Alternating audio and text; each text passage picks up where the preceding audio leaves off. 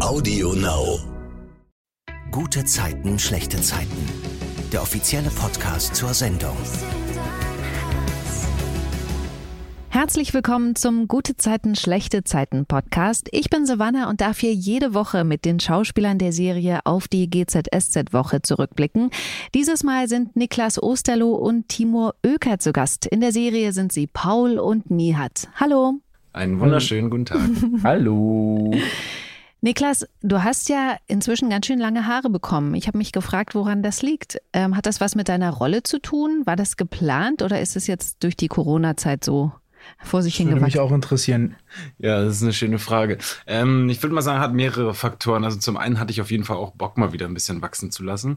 Zum anderen war es natürlich so, dass wir am Anfang äh, der ganzen Phase hier nicht schneiden durften sozusagen und Friseure ja auch alle dicht hatten. Insofern passte das. Also ich hatte Bock drauf und habe auch einfach mal wachsen lassen. Und ähm, jetzt mittlerweile dürften wir wieder schneiden. Wir haben auch schon mal so ein ganz bisschen so gesäubert, aber irgendwie fühle ich mich gerade ganz wohl als langhaariger äh, Als langhaariger Surfer. Ja, als Langer lang, Surferboy. irgendwie fühle ich mich ganz wohl, gerade so als langhaariger Surferboy, sagt unsere Maskenbildnerin immer. Wie lang soll es noch werden? Hast du einen Plan? Bis zum Po. Oh. Nein, nee, keine, keine Ahnung. Also ich Okay. bin da ganz offen. Also ich lasse sie wachsen, solange ich mich wohlfühle und wenn ich Lust habe auf eine Veränderung, dann Jetzt- kommt die Matte ab. Jetzt gerade, äh, er, steht, er sitzt hier genau vor mir, natürlich mit dem Abstand, aber Mhm. gerade sieht er aus wie Wolverine. Der, der, der süße, blonde Wolverine. Genau, der hat so, so diese, kennst du, deine Tochter hat das schon auch diese Kindermesser. Weißt du, diese Brötchen-Schmiermesser, die nicht scharf, solche habe ich dann auch. Die kommen aus, den, aus seinen Fäusten raus. In verschiedenen Farben. Aber wo wir gerade über Surfer geredet haben, Timur, ich habe bei Instagram gesehen, du arbeitest an deinem Beachbody. Stehen da jetzt wieder textilfreie Szenen an bei GZSZ oder was ist da der Hintergrund? Äh, tatsächlich haben wir schon welche gedreht. Uh, Seit langem mal wieder. Da habe ich mich natürlich sehr gefreut und auch vorbereitet. Dann ging es wieder los, dass ich zwei Tage zuvor dann aufgehört habe, großartig Wasser zu trinken, um zu dehydrieren. ach, du bist so krass. Der arme. Körper. Und hatte voll die Kopfschmerzen, so, aber es sah gut aus. Nein, also ähm, Die Texte hat er im Nachhinein reingesprochen, weil er sich nichts mehr merken konnte, aber er sah richtig geil aus. nein, also einige tatsächlich lachen halt, ne, finden das lustig, aber ich sehe das auch irgendwie als Job, so weil der Nihat ist halt der gut aussehende, trainierte Boy und da versuche ich dann natürlich dem auch gerecht zu werden und ähm, komme dann vorbereitet, auch körperlich vorbereitet einfach zum Set und äh, das finde ich wichtig und ich glaube, das wollen auch die Leute teilweise, nicht alle, das habe ich inzwischen auch begriffen, aber die meisten wollen das dann doch schon auch gerne sehen. Vorwiegend die Männer auf jeden Fall.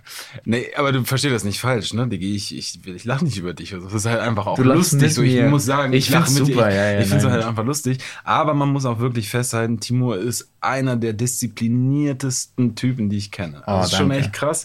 Äh, Manchmal halt auch mit dem Kopf durch die Wand, dann denkt man erstmal, hm, aber dann macht es halt einfach nochmal und dann klappt's. Ja. Also ich muss sagen, das, was du so an Ehrgeiz hast und so, tiefen Respekt, ey. Sehr, sehr nett, sehr nett. Die 50 Euro gebe ich dir dann später. Die wir, das war nämlich abgesprochen.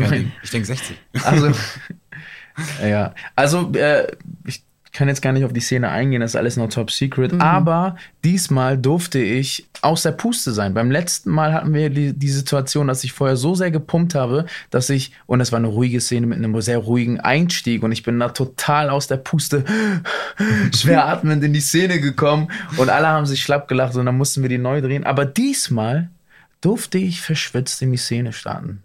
Ohne nähere Details Oh preiszugeben. Gott.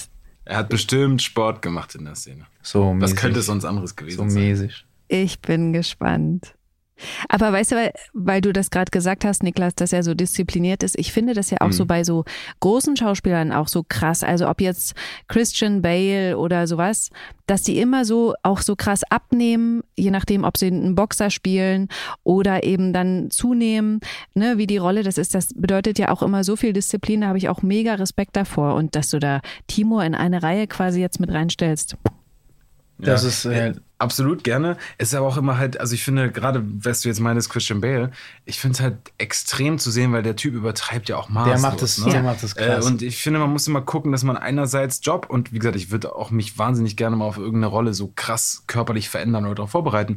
Aber ich finde, man muss auch immer gucken, dass du halt nicht mit deinem Leben spielst oder es riskierst. Ja, es gibt aber ich- viele Beispiele ja. an Schauspielern, die es übertreiben. Jetzt, Aber- du bist ja auch manchmal so, du hast wieder diese Disziplin, Aber manchmal, wie, wie du meintest jetzt Kopfschmerzen und sowas, dann kommst du irgendwie an und meinst, oh, ich habe so einen Hunger und oh, mhm. oder ne, mit dröhnt der Schädel und mhm voll diese Disziplin. Andererseits ja, halt auch machst du dich halt auch selber nicht um, kaputt, aber ne, also ja, also ich, ich glaube bei den bei den Hollywood Leuten, sage ich mal jetzt einfach. Muss einfach mal mehr Sport machen. Er will ja einfach ohne Sport zu machen so aussehen. Das Nein, also was du Arsch. Also ganz kurz, ich ich äh, die Hollywood Leute, ich glaube, die haben auch professionelle Leute einfach im Rücken, ne? Also so ein Christian Bale, der magert sich nicht auf die 40, 50 Kilo ohne professionelle Hilfe runter, glaube ja. ich. Ja. Ähm, dann, ja, aber der hat ja zum Beispiel bei American Psycho, ne, wie er da aussieht, da ist er ja komplett, also das ist ja, ein Körper. Ey, das war eine, das, ich dachte, der stirbt gleich so, den ja, war der so. Jede Szene. Und danach hat er Batman gedreht, ja. ne? Voll die Maschine. auch so, also ich habe irgendwo mal gelesen, dass, dass Produzenten von Batman bei ihm am Set waren und meinen, ey, okay, du wirst vertragsbrüchig, wie willst du das hinkriegen? Und er meinte, nee, nee, es geht schon, irgendwie in drei Monaten geht's los. Und dann kam er zum erst zur Kostümprobe und war halt zu doll trainiert. Und meinen sie, okay, das ist für Batman schon wieder ein bisschen zu krass. ja. ja, das ist die Testospritze. Nein. also, jedenfalls, äh, was, worauf ich hinaus wollte, ich habe jetzt, ach, Digga, du hast jetzt, so, jetzt hast du wieder so viel geredet, dass ich vergessen habe, was ich sagen wollte. Na, dass er Trainer hat, persönliche Betreuung. Er hatte persönliche Trainer?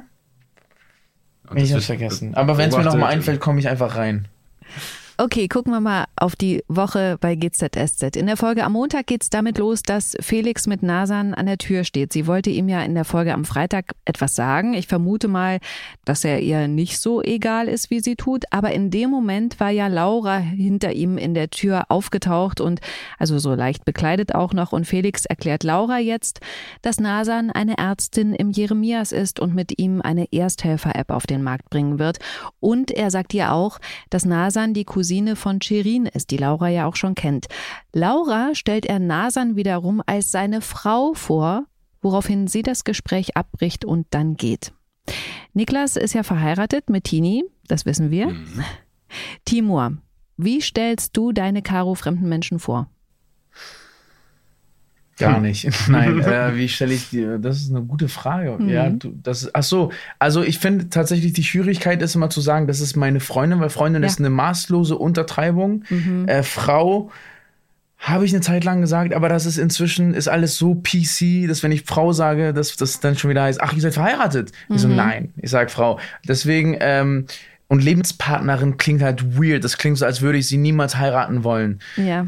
Deswegen sage ich immer, das ist Caro. Sie ist eigentlich meine Freundin, aber momentan äh, Lebenspartnerin, bis ich sie dann heirate. Also eigentlich ist sie meine Frau. So stelle ich sie immer vor. Nein, das ist eine sehr lange Vorstellung. Nein, ähm, das ist keine Ahnung. Ich weiß gar nicht. Ich glaube, ich erkläre, das ist Caro. Und dann äh, erklärt ja, sich oft das. Oft sagst du meine Freundin, aber man merkt so ein bisschen, dass sich du dich da unwohl, also was heißt unwohl, aber genau das, was du gesagt ja, hast. Genau. Da so das, ist, das ist immer so drunter, ja. Steckt, so, ja. ja. Ich finde, das Schlimmste, was, was man aber auch immer noch sehr oft hört bei Leuten, ist Lebensabschnittsgefährte. Oh. Es ist halt so, dass das ist schon so. Das ist grausam. Äh, wie kannst du das denn sagen? Dann kannst du auch mit demjenigen nicht zusammen sein, wenn du sagst, der ist halt für den jetzigen Abschnitt und dann kommt der nächste. Mhm. Das, ja, das Schlimmste, das Schlimmste, was du sagen kannst, ist, das ist mein bester Freund, wenn die Person äh, die andere Person liebt. Ja. das ist so ganz so Friendzone. ähm, ja, ich, ich finde es persönlich auch total schwer. Verlobte also, wäre gut. Verlobte könnte man sagen. Ihr seid ihr doch jetzt, stimmt. Nee, ich habe ja noch keinen Antrag gemacht. Aber wenn man einen Antrag ja, macht. Aber verlobt. Bist du, hast du einen Verlobung, also hast du einen Antrag gemacht? Nö, nö. Ja, dann bist du doch nicht verlobt. Aber das könnte man dann, ich könnte ja einen Antrag machen, dann hätten ja. wir jetzt diese Grauzone abgedeckt. Ja, genau. Ja, ruf doch mal schnell an. Ja, Schatzi. du Schatz, wir müssen das kurz klären. Ja, da würde sich die Silvana freuen. Ja, vor allen Dingen, es warten ja eh alle irgendwie darauf, ne? Ja, absolut. So. Absolut. Das ist ja sein, sein Rezept hier. Er steigert die, die Spannung und so. Nach und nach. Ja.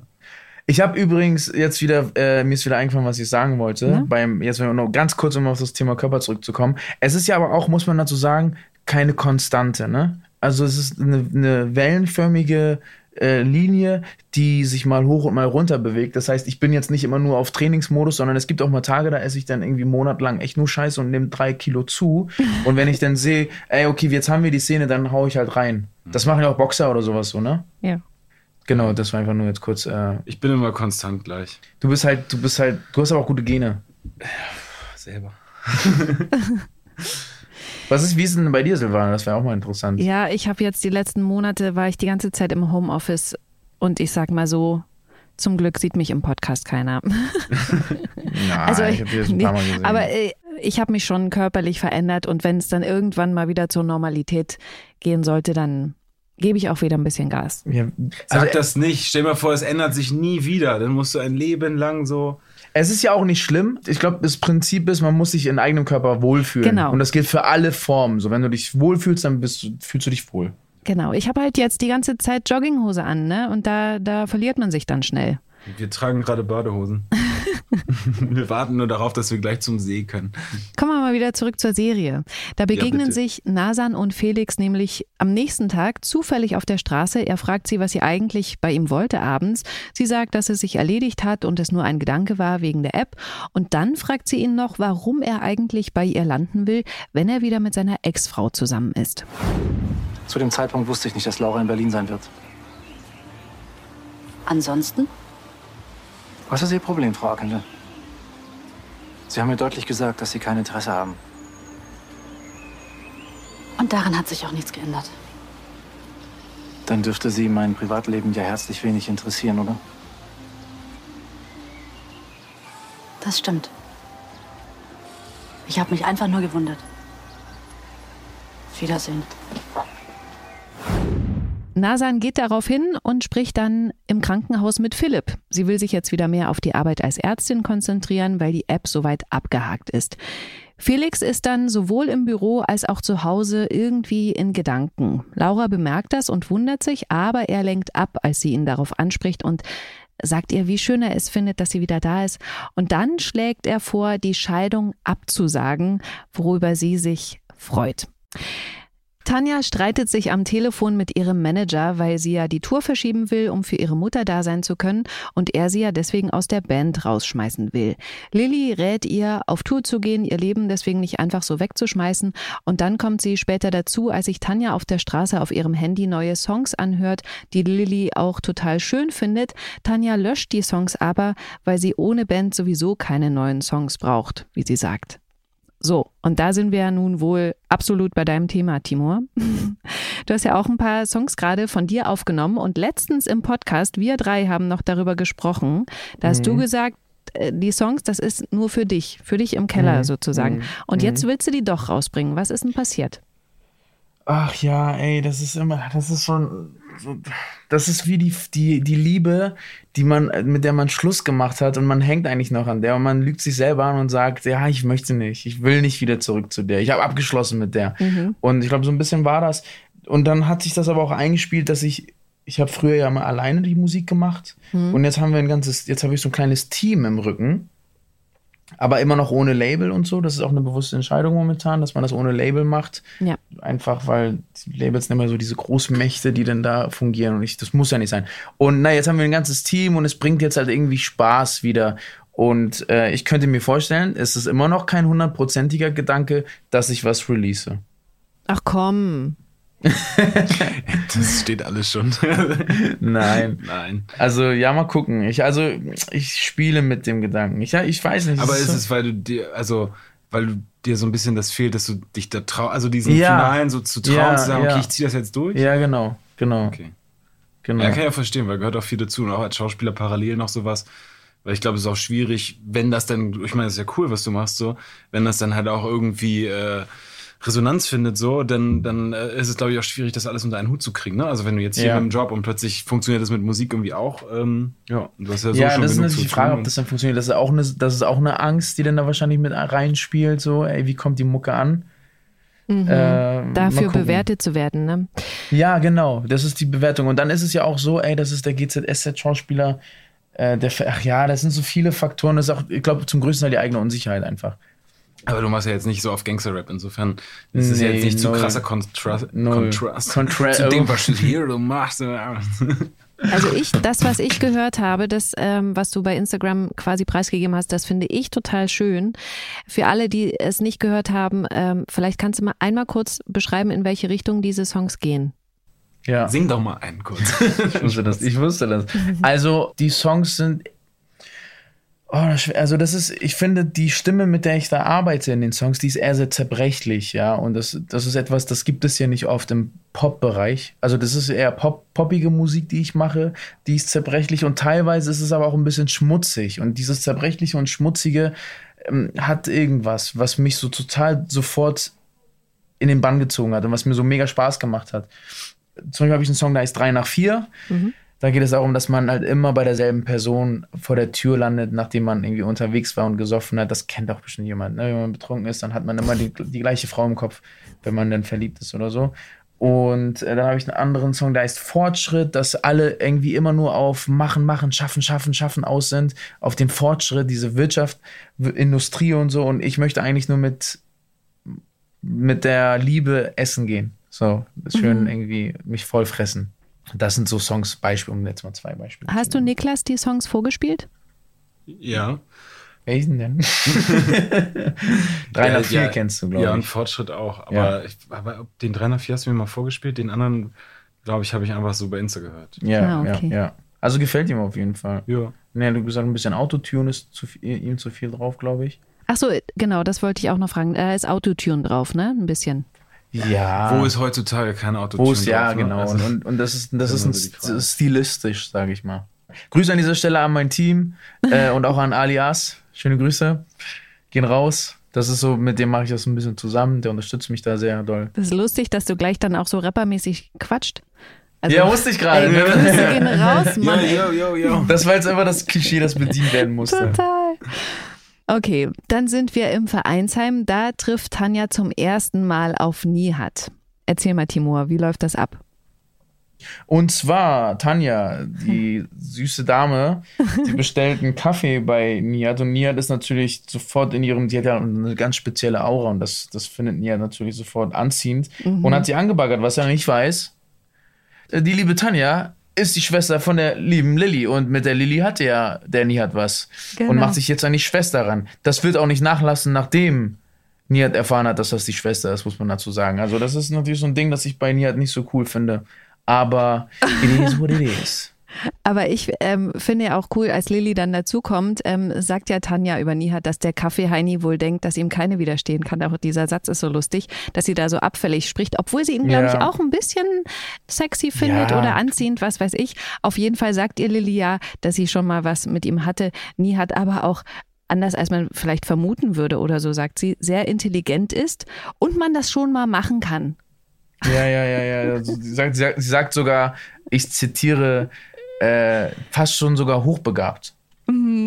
Das sagt sie. Und das, und ich war ja beim Dreh dabei, habe das ja mitbekommen und ich denke immer so, ein bisschen Niat, ein bisschen mehr Niat könnte ich schon sein, was das angeht. Jeden Abend vorm, vorm ins Bett gehen, so, bitte, bitte, bitte, Gib mir ein ich- bisschen mehr. lass mich ein bisschen mehr. Schlauer sein. Ja, nee, das ist schon krass. Das ist schon krass. Bist du nicht doof? Nee, aber ein bisschen hängen geblieben. Nein. Ich glaube, du hast einfach nur oftmals zu viele Sachen im Kopf parallel. Ja, ich bin manchmal neben der Spur, deswegen. Ja. Kenne ich aber auch, wenn du, wenn du so, so viel im Kopf hast, so, das ist auch als Schauspieler immer das Schlimmste, wenn du irgendwie so privat oder hier und da oder ich kenne das von früher auch immer so, denn als Schauspieler hast du ein Casting, dann wartest du ewig lange darauf, so äh, parallel, ne, wird die Kohle irgendwann knapp und so und dann hast du wieder das nächste Casting und dann sollst du dich konzentrieren und frei sein und tolle Ausstrahlung und und und, aber privat bist du eigentlich so, ey, bitte, ich brauche diesen Job gerade und keine Ahnung, ja. Das ist halt immer so ein, also dann bist du halt, kannst dich nicht konzentrieren und das Ja, das, also das haben wir jetzt ja nicht mehr so ne, in Nee. dem Festcast, aber Ja. man hat einfach so viele andere Sachen im Kopf. Voll. So. Ja, wir sind halt auch Familienväter so. Man hat eine Familie, man hat Familie, man hat Ja. das, äh, ganz viele andere, Dinge plötzlich Dann im noch Kopf die als Musik, früher. genau, dann Musik und so. Katrin ist von der Therapie zurück. Gerner bringt sie bei sich zu Hause auf den aktuellen Stand, was W und L angeht. Sie will sich aber lieber erstmal um Maren kümmern. Und dann geht sie eben zu ihrer Freundin und trifft vor dem Haus Lilly, die ihr sagt, dass sie froh ist, dass sie wieder da ist und dass Maren nicht zum Therapeuten will. Und dann packt Katrin oben bei Maren in der Küche ganz viel Grünzeug aus, Gemüse, das sie eingekauft hat, wofür Maren sie auch belächelt. Aber Katrin ist überzeugt davon, dass es schmecken wird, weil sie nämlich in einem Kochkurs in der Therapie gelernt hat, wie Bowls zubereitet werden. Wo habt denn ihr kochen gelernt? Bei meiner Oma. Und meiner Mama. Die Straße hat mich gelehrt. Nein, äh, ich habe äh, ich habe auch, ich habe mir das selber beigebracht zum Teil. Die Sachen, die mich interessiert haben, habe ich einfach gekocht. Mhm. Und natürlich so, wie man ein Messer hält, wahrscheinlich von Mama oder so. Aber auch so dieses typische ausgezogen zu Hause und dann so, und jetzt muss ich halt irgendwie lernen. Nee, ich habe zu Hause schon gekocht. Ich habe zu Hause schon sehr gerne gekocht. Auch Katrin versucht Maren zu überzeugen, dass sie einen Therapeuten braucht. Sie selbst sei das beste Beispiel, dass man professionelle Hilfe braucht. Maren ist aber total genervt davon und schreit Katrin an, dass ihr niemand helfen kann und sie gar nicht ohne Alexander funktionieren will.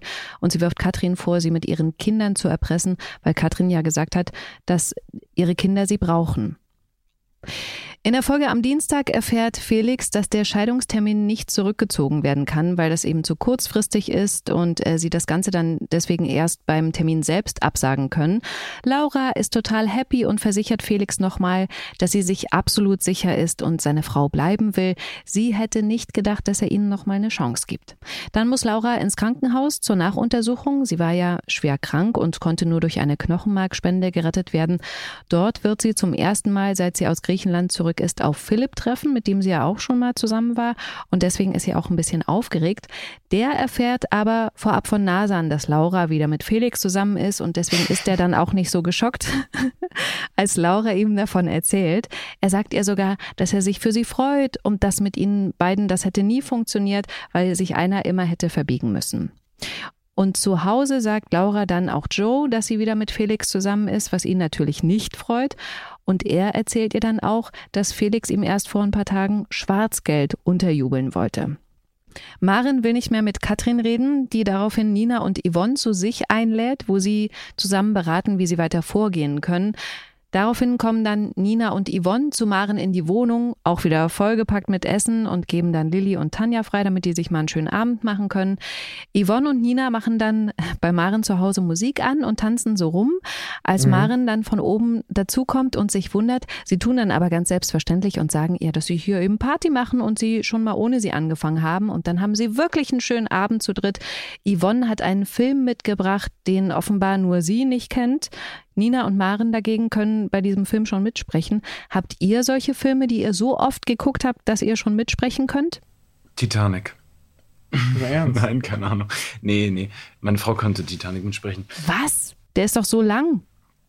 Ja, ich konnte früher äh, Lambok mitsprechen. Mhm. Ist aber schon lange her. aber ist auch ein deutscher Film. Ja, kennst du ihn mit Moritz bleibt treu? Ja. Mhm. Ja, genau. Jetzt hören Sie mir mal zu, Sie Seechen. Wenn Sie glauben, ich kapituliere hier für irgendeinen Floristenkodex, haben Sie sich gestimmt. So geht man nicht mit Menschen um. Nicht, Timo, hast du einen Film, den du so Ja, bei And Justice for All mit Al Pacino. Your Honor, Ladies and Gentlemen. Äh, ich hab's euch schon vergessen. Wie geht das? äh, wie geht das? Äh, Your Honor, Mr. Foreman, Ladies and Gentlemen. Und, und dann ging es so weiter. Also ich konnte den eine Zeit lang, konnte ich den. Ich kenne das jetzt so mit Kinderfilmen, dass du die halt immer wieder äh, hier ähm, Jim Knopf die neue, die Verfilmung sozusagen, die neue, die hat mhm. meine Tochter eine Zeit lang so geflasht drauf und dann konnte ich die auch fast mitsprechen schon. Ach, cool. Ja, geht so. also der Film ist toll, aber irgendwann. Äh, Your Honor, Mr. Foreman, ladies and gentlemen of the jury, my name is Arthur Kirkland and I am the defense office of the defendant. Punkt, Punkt, Punkt, und dann geht's so weiter. Ja, so. Guck mal, und das sogar in Englisch. Erik wundert sich zu Hause, weil Merle jetzt so oft abblockt. Ihr ist aber durch ihre Schwangerschaft immer wieder übel. Sie versucht das ja zu verheimlichen und drückt sich deshalb vor allem. Nur Toni weiß ja davon und deswegen nimmt sie Merle auch vor Erik in Schutz, schiebt es auf die Pubertät. Merle sagt auch Jonas nichts von der Schwangerschaft. Sie will erst vom Frauenarzt bestätigt haben, dass sie wirklich schwanger ist, bevor sie irgendwas irgendwem erzählt.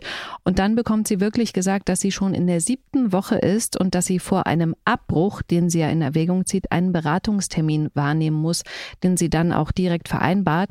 Und dann ist sie kurz davor, Jonas zu schreiben, was da eigentlich los ist oder dass sie reden müssen, aber sie löscht diese Nachrichten immer wieder und schreibt am Ende nichts. Und dann geht Jonas sie besuchen, weil er sich eben wundert, erzählt ihr von den Zuständen zu Hause bei Maren, was Merle wahrscheinlich gerade überhaupt nicht interessiert. Und dann sagt sie so aus dem Nichts, dass sie schwanger ist. Boom, und dann ist die Bombe geplatzt. Mhm. Wie waren das bei euch, als die Frauen dann schwanger wurden? Könnt ihr euch noch daran erinnern? Habt ihr zusammen ja. Schwangerschaftstests gemacht oder haben die euch überrascht? Hm. Ich weiß es noch ganz genau, dass es mir aufgefallen ist, dass irgendwas sein muss. Wenn, früher war es immer so, dass wenn wir zusammen gegessen haben, so, dass ich dann anfing, irgendwann von ihrem Teller noch die Reste sozusagen so zu klauen. Mhm. Und irgendwann veränderte sich das, dass sie plötzlich fast schneller fertig war als ich mit dem Essen und dass sie zwischendurch anfing, bei mir im Teller mit der Gabel rumzuwühlen. So. Und dann so ein bisschen dieses typische, ne, man wird so ein ganz bisschen weiblicher von den Figuren so, und der Busen wird so ein bisschen mehr und so. Wo ich dann immer meinte, du sag mal, kann das sein? Ne? Und dann meinte, nee, es kann nicht sein. Und äh, das weiß ich noch ganz genau, an dem Tag hatte ich ein Casting in Berlin. Mhm. Und bin aus Hamburg quasi, wollte ich mit dem Zug hinfahren. Und auf dem Weg zum Bahnhof hat, haben wir einen Schwangerschaftstest gekauft. Und dann hat sie mich jetzt im Bahnhof gebracht. Dann meinten wir, okay, heute Abend, wenn ich wieder da bin, machen wir den gemeinsam. Und dann bin, saß ich halt im Zug und plötzlich ruft sie mich halt an, äh, weil sie halt nach Hause gefahren ist und einfach dachte, ach komm, ich bin eh nicht schwanger und hat halt den gemacht und äh, ja, hat mich angerufen und war erstmal so aus allen Wolken gefallen und äh, ja, aber ich habe mich direkt, ich bin direkt mit so einem dicken, breiten Grinsen nach Berlin gefahren. Und das Casting Ach, lief richtig cool. cool. Hab den Film nicht bekommen, aber das Casting war cool. ich hatte Spaß. Wie war bei dir? Ja, also bei, bei uns war einfach ähm, die Regelblutung ist ausgefallen. Test gemacht. Dann äh, waren wir erstmal skeptisch, voll, voll trocken. Aber dann waren wir erstmal skeptisch und dann haben wir überlegt. Und dann, wir wollten ja eh ein Kind. Und dann, also es hieß so, ey, okay, wenn es passiert, dann passiert es. Und dann okay. war es auf einmal da, der Moment. Und dann ja, haben wir uns gefreut.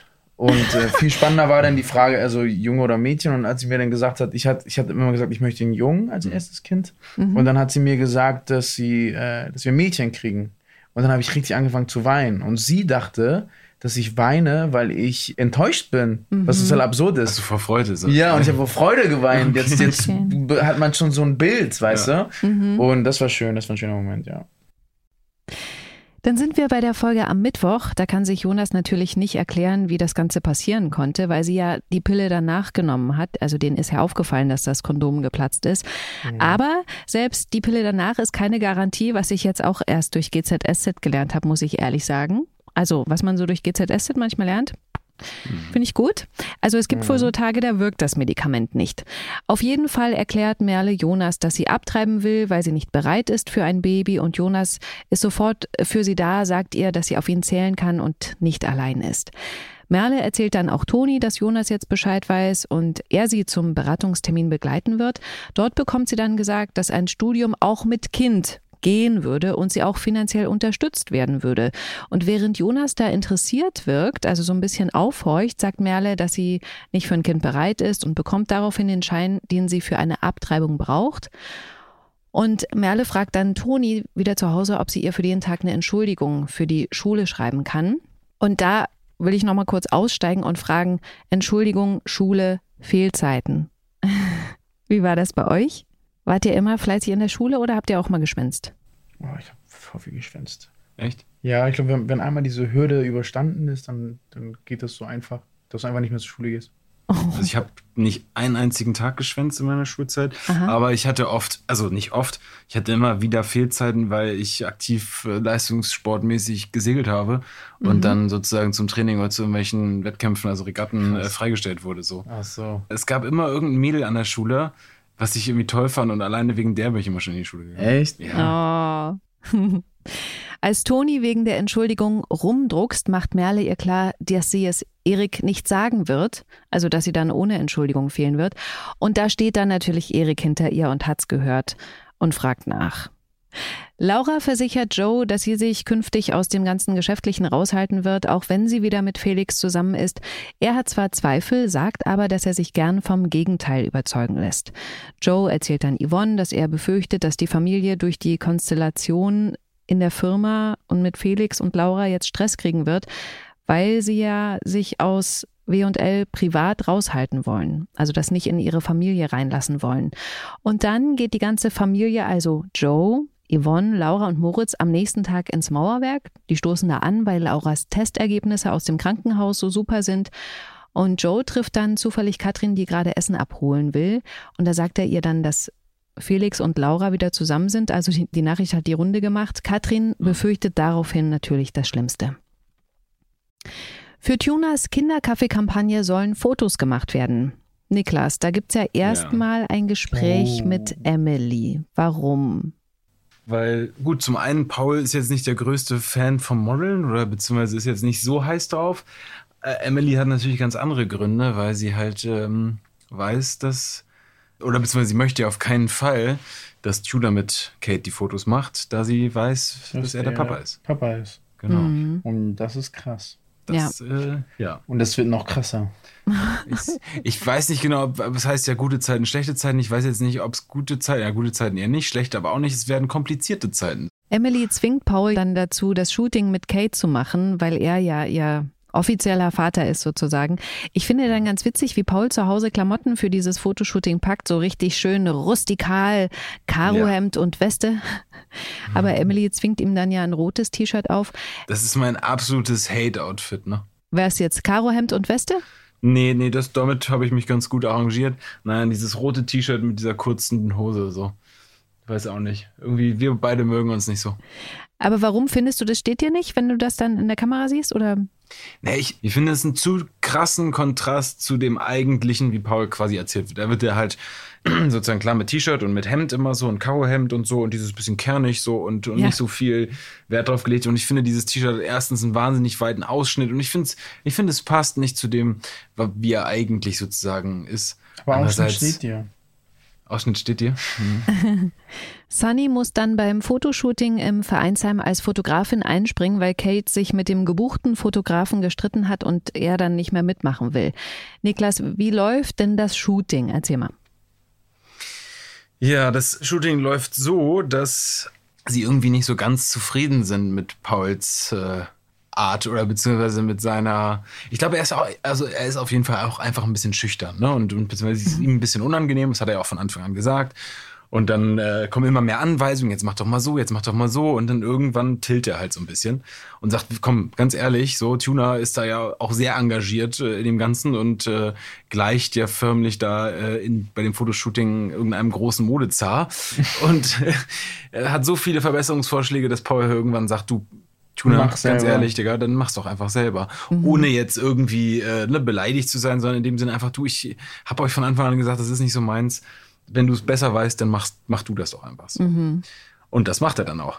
Was Emily natürlich nicht ganz so pralle findet. Nee, absolut nicht. Und ich finde ja super, wie die Rolle Kate, Zoe heißt sie ja im echten Leben, also wie Genau, die ja. da so post.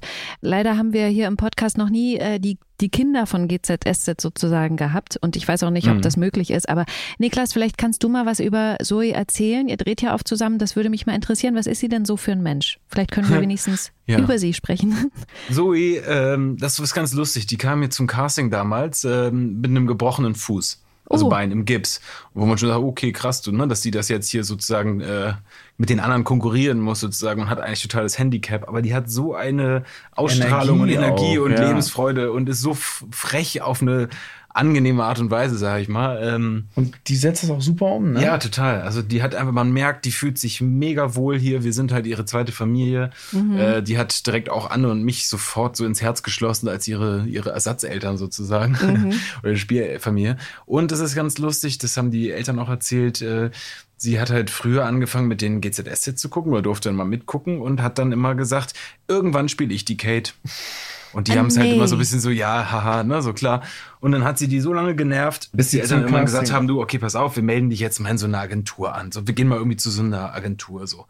Und dann kam direkt, als ich glaube, als allererstes direkt diese Anfrage für, für die Kate, die umgesetzt Boah, das ist ja wurde. krass. Und dann ist sie zum Casting gegangen und ja, seitdem ist Zoe Kate. Heftig. Boah, ich habe ich richtig Und es macht Gänsehaut. echt viel Spaß mit ihr. Ja. Weil ich finde, das ist sowas wie so eine, ist ja wie Bestimmung. Und dass sie das wusste. Das ist das Gesetz, das Gesetz der, ja, also ne, Gedanken schaffen Gedanken. Materie. So, das, mhm. wenn du das fokussierst und dir auch da keine Alternative dem lässt, so, dann ist das so. Das zieht man irgendwie an dann. Voll cool. Ja. Emily versucht ja im Nachhinein irgendein schönes Foto von Paul mit Kate zu finden. ja, aber irgendwie, Ich finde die super. Ich weiß gar nicht, was sie, ich weiß gar nicht, was sie hat. Eins hängt auch bei uns jetzt am Kühlschrank. Also in der Bachmann-Wohnung. Sind die so schlimm oder was? Nö. Ja, was heißt schlimm? Nein, also das, das, das äh, Tuna ist natürlich in der Situation schon absolut der, der Vorzeige-Werbedaddy. ja, und das sagt äh, Paul ja dann auch. Tuna ist der perfekte Daddy. Und dann, weil Emily halt so komisch ist, fragt Paul sie, was eigentlich mit ihr los ist. Und da sagt sie es ihm dann. Tuna Genau. ist Kates Vater. Ja, dann, Richtig schön auf die Zwölf. das, damit hat, glaube ich, in dem Moment Paul nicht gerechnet. Es ist auch, ich glaube, auch erstmal schwierig zu verarbeiten. Also Mhm. die, die Situation war einerseits, ist da ja jetzt erstmal nichts Schlimmes dran sozusagen. Ne, weil er wusste ja, dass er nicht der leibliche Vater ist. Er Ja. hat sie adoptiert. Der leibliche Vater ist halt weg und der hat sich nicht gekümmert und so. Und äh, im Grunde genommen hätte es ja viel schlimmer sein können, dass es irgendjemand ist, der sich plötzlich einmischt, den man gar nicht mag. Und jetzt ist Ja. der beste Freund. Aber dieser Rattenschwanz, ich glaube, der ist im ersten Moment noch gar nicht so bewusst. Das kommt dann. Ich glaube, es wäre kommt erst noch. Ich glaube, es wäre halt auch einfacher, wenn das jemand Fremdes. Also ich, ich stelle mir das vor, wenn, wenn jetzt mein bester Freund mir sagen würde, ey, ich bin jetzt der Vater, oder wenn es rauskommt, dass der beste Freund der Vater wenn ist, du das ist denken viel würdest, schlimmer. Na, wenn du denken würdest, dass du der Vater warst. Aber für mich war ja die ganze Zeit, also für Paul war ja die ganze Zeit klar, er ist nicht der Vater. Er ist, er ist jetzt der Vater sozusagen, aber er ist ja nicht der leibliche Vater. Ja, So und ähm, Naja, und man muss ja dazu sagen, Paul wusste ja auch, dass Emily vorher mit Tuna zusammen ist. Also Genau, das ist ja, ja. auch nicht sowas, ne? So eine Das ist Affäre. kein Ups. Geheimnis. Ja, nee, genau. nee, voll. aber dann zu erfahren, dass, dass, dass der auch der Vater ist, das leibliche Vater, das finde ich als Fre das ist was anderes, wenn der Freund dann irgendwie der leibliche Vater ist, als wenn jemand Fremdes der leibliche Vater ist, dem man dann auch mal vielleicht sagen kann, ey komm, Digga, was willst du eigentlich? Ja, das, das merkt man dann ja auch, ne? Also ich sag so, im, im ersten Moment finde ich immer, das klingt erstmal nicht ganz so schlimm, aber dann bedenkst du im ersten Moment ja auch gar nicht, was das alles Was mit das sich alles- bringt. Ne? genau, Und was, genau. eben, was für ein Rattenschwanz das mit sich zieht dann. Das meinst du mit Rattenschwanz? Mhm. In der Folge am Donnerstag erzählt Emily Paul auf jeden Fall erstmal, dass sie rausgefunden hat, dass Roberto eben nicht der Vater ist und dass sie auch schon einen Test gemacht hat, auf Tuna auch und sie ganz sicher ist, dass er der Vater ist. Paul sagt dann, dass er will, dass Tuna das erfährt. Und dann diskutieren sie. Aber Emily ist da also nicht von abzubringen. Ne? Er will nie, sie will nicht, dass er sich in die Familie drängelt und sie hat Angst, dass es kompliziert wird. Das ist ja mehrfach auch noch Thema. Und dann äh, macht ja Paul einen Spaziergang, beobachtet dann auch Tuna, der gerade nie hat, ganz stolz die Fotos da vom Shooting zeigt. Und dann setzt sich Paul auf eine Bank im Kiez und denkt nach und da kommt dann Emily dazu, Niklas. Genau. Was sagt er ihr? Was geht ihm da durch den Kopf? Paul ist auf jeden Fall der Meinung, sie sollten es Tuna sagen.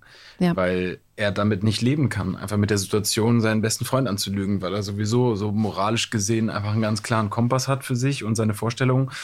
Und äh, Lügen und Betrügen gehört halt nicht dazu. Und ähm, ich finde es auch eine schwierige Situation, weil einerseits ist es ja auch schwierig, man muss sich halt komplett, das ganze Leben gestaltet sich jetzt um. Ne? Also du stehst quasi davor und sagst, wir müssen es jetzt sagen, aber es bedeutet natürlich auch, dass sich unser gesamtes Leben jetzt verändert.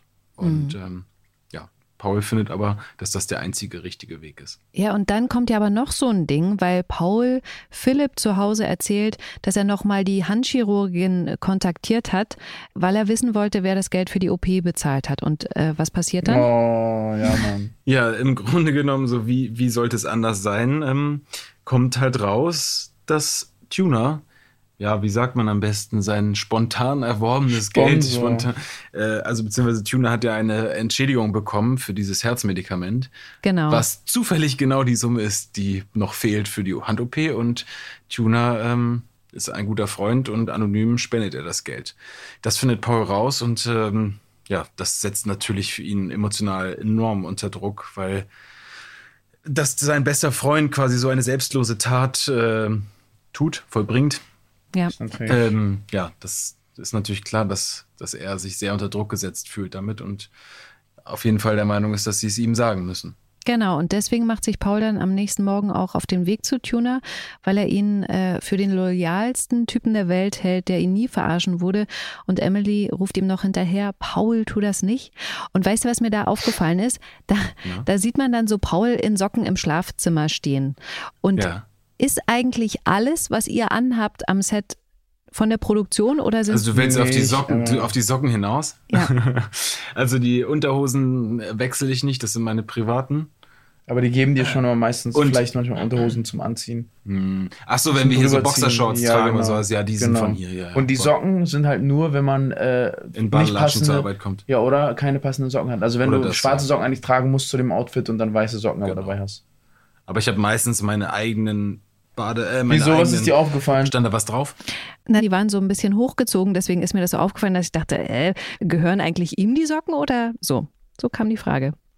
Und äh, Timur, was ist bei dir? Was trägst du am Set, was von dir privat ist? Oder? Nö, eigentlich nicht. Das, nö, eigentlich nicht. Meine Tattoos. Ah. Uh. Nee, gibt ja auch äh, die, äh, die Gamse, die hat ja immer ein Tattoo Das- aufgemalt bekommen. Genau, am, Ja. am Ohr. Das hat sie auch mal im Podcast verraten, sozusagen. Aber soweit ich jetzt ähm, das in den letzten Folgen abfragen konnte, sind die anderen Tätowierungen Alle von echt, den ja. alle Ja. echt, genau. Ja, ich würde auf jeden Fall gerne noch ein weiteres Tattoo machen, auf jeden Fall. Echt? Wenn die Zeit dann reif ist. Ja, also wenn ich irgendwo im Ausland bin, dann habe ich mir jetzt vorgenommen, ich habe ja sehr spät damit angefangen, aber überall, wo ich bin, lasse ich mir jetzt ein Tattoo stechen. Also an besonderen Orten, wie zum Beispiel LA oder Tahiti. Und Mhm. ähm, ich würde gern irgendwie nochmal nach Tahiti fliegen oder auf die Malediven oder sowas und dann, oder auch irgendwie asiatischer Raum. Mal gucken. Mhm. Erik bettelt Merle an, ihm zu sagen, was los ist, woraufhin sie ihm wirklich dann sagt, dass sie schwanger ist. Also das ist ja die Folge der Wahrheiten. Er lacht zwar erstmal, merkt dann aber, dass es kein Scherz ist. Merle läuft weg und Toni klärt ihn auf, dass Merle einen Abbruch will. Und dann sucht Erik das Gespräch mit Merle auf einer Wiese, sagt ihr, dass er Verständnis hat und sie sagt ihm, dass sie sich sicher ist mit dem Abbruch, dass sie schon irgendwann Kinder haben will, aber eben nicht mit 16. Am Ende sitzen dann alle zusammen in der WG, auch Jonas, und besprechen das Thema so als Familie. Und dann sind Merle und Jonas im Schlafzimmer und sagen sich, wie froh sie sind, dass jetzt alle Bescheid wissen. Und da finde ich auch ganz süß, wie fürsorglich Jonas ist. Er schlägt auch dann noch vor, Merle was vorzulesen, was ich ganz süß finde. Lest ihr zu Hause vor? Also meiner Frau habe ich schon lange, länger nichts mehr vorgelesen, aber meiner Tochter lese ich äh, ja jetzt jeden Abend ist übertrieben, weil wir wechseln uns immer so ein bisschen ab mit dem ins Bett bringen. Mhm. Aber zum ins Bett gehen gibt es immer noch ein Buch, was gelesen wird, ja. Ja, machen wir auch so. Mhm. Und wir lesen natürlich jede Menge Drehbücher. Ja. Und die lese ich hin und wieder dann doch mal meiner Frau vor, stimmt. Stimmt, ich, ich auch. Oder sie mir. Ach cool. Verstellt ihr dann auch die Stimmen, also wenn ein anderer spricht? Achso, nee. Meine Frau muss dann immer so, wenn sie dann Timo spricht, soll ich dann die Stimme verstellen. Ich finde, man hat immer so ein bisschen, wenn man das liest, dann hat man nochmal deren Stimme schon im Kopf beim Lesen. Ah ja, cool. Aber Mhm. selbst verstellen. Äh, Aber wenn ich meiner Tochter vorlese, verstelle ich meine Stimme immer. Also dann, Ja, ne, ich ja, liebe das, logisch. ich liebe Ja, das dann so, ne, die verschiedenen Tiere, oder Tiere, Figuren, die halt in den Hase, Büchern vorkommen Bär. und so und ja. Süß. Ja, und Jonas checkt dann noch auf seinem Handy, kurz bevor er schlafen geht, was genau bei einer Abtreibung passiert. John ist wieder da. Der war ja in Kanada, der hat jetzt irgendwie blonde Haare. Daraufhin spricht ihn auch Leon an und fragt ihn, ob das so ist wie bei ihm. Neue Haare, neuer Anfang, neue Frau. Ähm, ich muss ehrlich sagen, ich kannte das bisher von Männern nicht so. Kennt ihr das? Also ich habe meine Haare noch nie gefärbt. Doch vielleicht mal einmal als kleines Kind oder so blond vorne. Aber ich kenne das jetzt nicht, dass ich irgendwo hingehe, einen neuen Abschnitt in meinem Leben genieße und äh, mit gefärbten Haaren dann irgendwie zurückkomme. Vielleicht schneide ich sie mir, aber auch, auch nicht wirklich. Ich würde vielleicht einkaufen gehen. Klamotten, irgendwie neuen Stil oder sowas. Nee, ich habe auch noch nie, glaube ich, deswegen eine Veränderung sozusagen im Leben, aber jetzt nicht. Das ist eine Veränderung im Kopf. Also eigentlich muss die Veränderung in seinem Kopf stattfinden und nicht äußerlich. Ja. Das heißt, dass er das eigentlich noch nicht überwunden hat für mich jetzt so. Nee. Er ist jetzt jemand anders. So, das ist das, was er sagen möchte, aber das ist eine Veränderung statt im. Weißt du, was ich meine? Niklas. Aber sieht ja nicht schlecht aus, ne? Insofern. ja. Ist ja auch immer die Frage, ob, ob dann in dem Moment diese neue Frisur sozusagen für die Rolle ist oder ob einfach der Bock Schauspieler auf- einfach Bock hatte auf eine andere Frisur. Und man natürlich direkt denkt, okay, das ist jetzt genau in dem Moment. Aber andererseits ist das wahrscheinlich auch noch abgepasst, ne? Auf dem Moment. Musst du ja Dass man sagt so, abpassen. ey, ich würde gerne mal was verändern. Und dann sagen sie, okay, dann warte noch ein bisschen ab, weil da ist dann sowieso dieser Step sozusagen der Veränderung, dann passt das doch ganz gut. Auf jeden Fall wird John richtig sauer, als er dann im Kiez wieder Shirins Auto stehen sieht. Das hatte er ja dorthin gestellt, nachdem es abgeschleppt wurde und sie dann abgehauen ist nach Alex Tod. Er dachte ja, dieses Auto hilft ihr zurückzukommen oder hilft ihm, dass sie zurückkommt. Timur, John schaltet ja Nihat ein wegen des Autos. Was soll er machen? Herr Nihat soll sich um, um den Verkauf des Autos kümmern. Hat Nihat jetzt natürlich nicht so Bock, aber der hat dann später bekommt er, fängt er so Feuer und äh, hängt sich da richtig rein in der aller Nihat-Allüre. Allerdings haben die Jungs dann so eine Sauf-Session, um alles einmal zu verarbeiten. Ja. Macht man ja manchmal so, der ein oder andere. Und im Zuge dieser konfusen Gedankenstellung des, aufgrund des Alkoholes, fangen sie an, da am Auto rumzuspielen. Und zwar sehr unschön.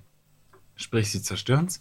Die sprayen das Auto voll, Alter. Echt? Ja, komplett mit Graffiti, komplett voll gemacht. Und, und Niert hat gerade noch einen Kunden am Telefon und will das Auto loswerden und sieht das dann plötzlich, wie die da voll besoffen rumsprühen. Das geht gar nicht, muss ich dann ja mal so sagen, ne? Ja. Durftest du das Auto dann wenigstens mal fahren, oder? Nee, tatsächlich nicht. Sauerei. Das ist richtig schlimm.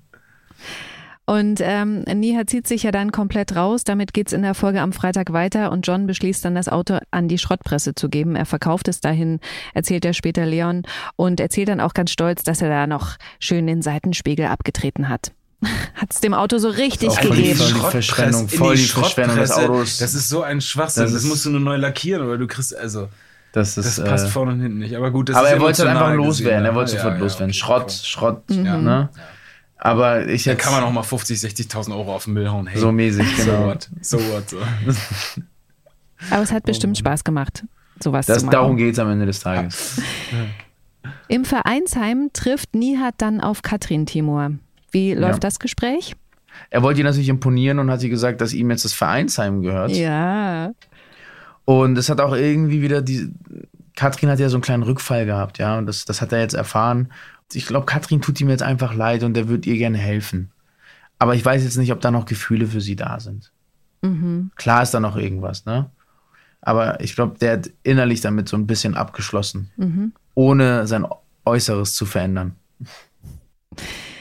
Und dann trifft Katrin im Vereinsheim noch auf Felix. Das, da finde ich, gibt es wirklich einen super Schlagabtausch zwischen den beiden. Katrin, wie geht's dir? Gut. Und dir? Blendend. Romantische Reunion mit deiner Frau? Und du? Austherapiert. Oder sagt man trocken? Ich kenne mich da nicht so gut aus. Ich bin zurück. Mehr musst du nicht wissen. Wie macht ihr das eigentlich, wenn Joe dir Rapport erstattet über W&L? Schließt ihr den Alkohol vorher weg? Du mich auch. Und dann geht Katrin bei Joe vorbei, hat ihm einen Ordner zusammengestellt mit Infos über einen Geschäftspartner in Kolumbien. Das ist nämlich die Strafakte von dem, die Katrin irgendwoher besorgt hat. Offensichtlich ist es so ein ganz windiger Typ. Sie will, dass Joe diese Akte gegen Felix verwendet, um Felix eben zuvorzukommen, der ja Joe mit allen Mitteln aus der Firma drängen will. Und da macht Joe mit. Laura kriegt derweile von Felix einen neuen Ehering, weil er den alten entsorgt hat was sie sprachlos macht. Er scheint aber auch sehr glücklich zu sein und Laura hat ihm auch vorher gesagt, dass sie sich aus dem ganzen Geschäftlichen raushalten wird wegen der Familie. Und dann kommt Felix zufällig im Büro an die Akte, die Katrin ja Joe übergeben hat, weil Joe nämlich schnell zu einem Termin musste und Nina auf die Schnelle alle Papiere aus seiner Tasche gereicht hat für ein Meeting mit Felix. Und da ist eben auch diese Akte mit dabei. Und Felix kriegt dann natürlich diese Akte sofort in die Hände, checkt auch sofort, was los ist und fängt an zu telefonieren. Als er Joe später trifft, richtet Felix ihm schöne Grüße von dem kolumbianischen Partner aus, von dem er sich jetzt wegen seiner Strafakte getrennt hat. Und er schiebt dann Joe auch direkt die Unterlagen zu. So hier, guck mal, habe ich gelesen. Der versucht noch so zu tun, als wisse er nicht, wovon Felix redet. Und dann geht Joe aber nach Hause, wo Laura gerade für die ganze Familie griechisch kochen will und macht sie komplett zur Schnecke. Angeblich, so wirft er ihr vor, hat sie diese Akte an Felix weitergegeben. Sie hat sich kein Stück verändert, sagt er, weil sie ja früher eben so intrigant und betrügerisch unterwegs war. Und Laura weiß überhaupt nicht, worum es geht. Und dann sind wir wieder bei Paul und Emily. Bei Paul, ja, auf dem Weg ist zu Tuna, der wird von Emily verfolgt, Niklas. Aber irgendwie, er schafft es nicht, zu seinem Kumpel zu kommen. Warum? Nee, genau, er schafft's nicht so ganz, weil, ähm, gut, auf den ersten Blick könnte man jetzt meinen, Emily mit großem Einsatz ihn davon abhält, aber tatsächlich äh, stolpert sie einfach und ähm, verdreht sie irgendwie den Knöchel. Und dann muss er sie natürlich nach Hause bringen. Ja. Selbstverständlich. Ja. Und zu Hause sprechen sie dann eben nochmal bei gekühltem Knöchel über die Sache. Paul erklärt Emily, dass er es Tuna nicht, nicht sagen kann, aber Paul lässt sich eben nicht davon abbringen, was Emily sagt, geht dann zum Bauwagen und spricht mit Tuna. Erzähl mal, Niklas. Genau, eigentlich will er auch auf jeden Fall ihm die Wahrheit sagen und ähm, dann überkommt ihn aber was anderes und zwar die Information, die er von Philipp hat mit der Hand-OP und das Mhm. spricht er dann an und Tuna, ja, gibt es dann zu und eröffnet Genau. ihm, dass er ihm das Geld gegeben hat sozusagen und ihm die neue Hand geschenkt hat. Ja, und dann ist ähm, Tuna irgendwie unterwegs und Emily kommt dann zu Paul an den Bauwagen und dann sagt er ihr, dass er es Tuna eben doch nicht gesagt hat wegen Kate und dass es für sie besser so ist. Und ähm, er sagt ihr aber auch, dass Tuna wirklich die OP bezahlt hat, was sie ja irgendwie eigentlich gar nicht glauben wollte. Und er will von Emily eine Garantie. Genau. Er will die Garantie, dass das dann auch wirklich ein Geheimnis bleibt, sprich zwischen den beiden und sie das Tuna dann auch wirklich final verheimlichen. Und deswegen gibt sie ihm dann zum Beweis auch den Vaterschaftstest. Und was macht Paul damit? Ja, den zündet er dann an. Ja. Das ist auch so ein bisschen so was Symbolisches, aber ich glaube, er lässt sich da irgendwie mit reinziehen, weil, weil irgendwo natürlich, so wie Timo auch meinte, mit dem, dass der beste Freund und dieser Konflikt, irgendwo ist auch so ein bisschen diese Angst, dass er sagt, dass das, was ich habe, ne, diese Familie und das Ganze, dass das halt auch einfach dann sich verändert oder zerstört wird mhm. oder die Flammen erledigen das dann. Das war's mit GZSZ für diese Woche. Am Montag geht's um 19.40 Uhr bei RTL weiter und wie immer gibt's die Folgen. Auch immer schon sieben Tage vorab bei TV Now und natürlich jederzeit auch alle vergangenen Folgen. Vielen Dank, Timo und Niklas, dass ihr wieder dabei wart. Sehr, sehr gerne. Jetzt, Niklas, hau noch mal einen rauskommen. Wann hattest du dein erstes Mal? Hä? Wieso? Warum möchtest du jetzt solche brisanten mit neun? Das Nein, sind doch, das sind doch hier diese, diese Catchphrases dann. Achso, ja, okay. Wann hattest du es? Boah, ich hatte, also das ist letzte halt krass. Woche, letzte Woche Dienstag. Ich hatte, ich glaube, mit zwölf oder so, aber mit einer Lehrerin. Mit einer Lehrerin. Okay, also in diesem Sinne wünschen wir ja, euch noch einen richtig genau. schönen Tag. Und darüber Tag. reden wir dann beim nächsten Mal ausführlicher. Ganz in Ruhe, genau. Äh, da bringen wir eine Klimaanlage mit, dann kommen wir am Ende auch nicht mehr auf so komische Gedanken. Gedanken. Alright. Die nächste Podcast-Folge gibt es hier nächste Woche Freitag. Bis dann. Tschüss. Tschüss. Ciao, ciao.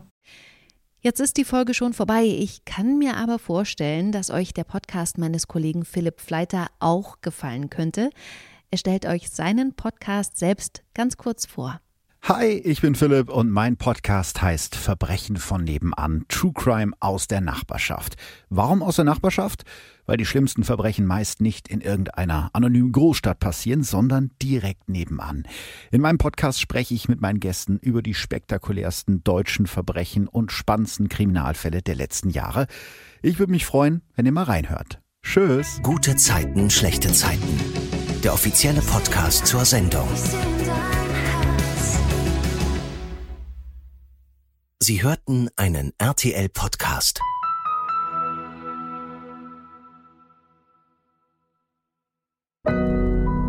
Audio Now.